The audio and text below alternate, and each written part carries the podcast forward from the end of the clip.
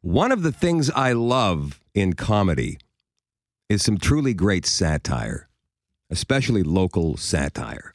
And sometimes people mistake satire for an actual real story, especially in this age of social media when anybody can say anything and reach a large amount of people, right?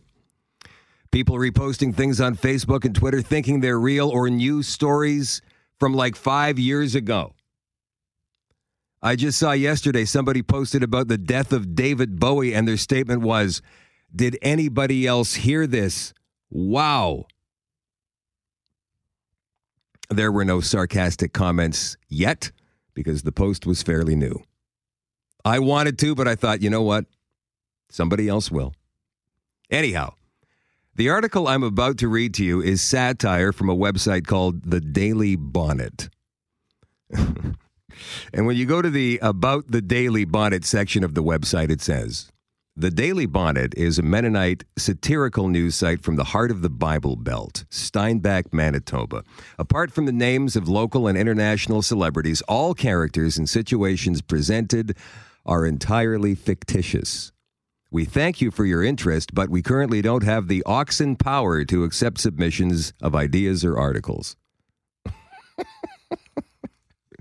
okay, so as most of us know, the city of Winkler just opened their first liquor mart a few years ago, and it's still kind of looked upon as evil should you be seen drinking in public at a bar. So here's the article. It's titled Winkler Man Caught at Morden Bar which is you know these these two cities are five miles apart, if that. And Morden has bars and it, it's got all the new stuff, and Winkler is far more buttoned down and subdued. So here's the story. In a recent sting operation, the Winkler Vice Squad have arrested yet another Winklerite drinking at the Morden Bar. The unnamed individual has been arraigned under charges of treason, heresy, and drinking in moderation. This is the fifth individual we've caught this month, and it's only May 3rd, said Vice Squad spokesperson Brenda Bandman. Thankfully, our undercover operatives are easily able to identify Winklerites at Morden bars. We just look for the people sitting quietly in the back, avoiding eye contact and looking uneasy. Usually they're wearing suspenders and sunglasses. Recently, Morden bars have been heavily advertising and recruiting Winklerites to enjoy a beverage in their establishments. They're trying to corrupt our Mennonite principles of pretending not to drink, said Bandman. People should be drinking at home alone in their own homes with the curtains closed. If we don't maintain that facade, then everything falls apart.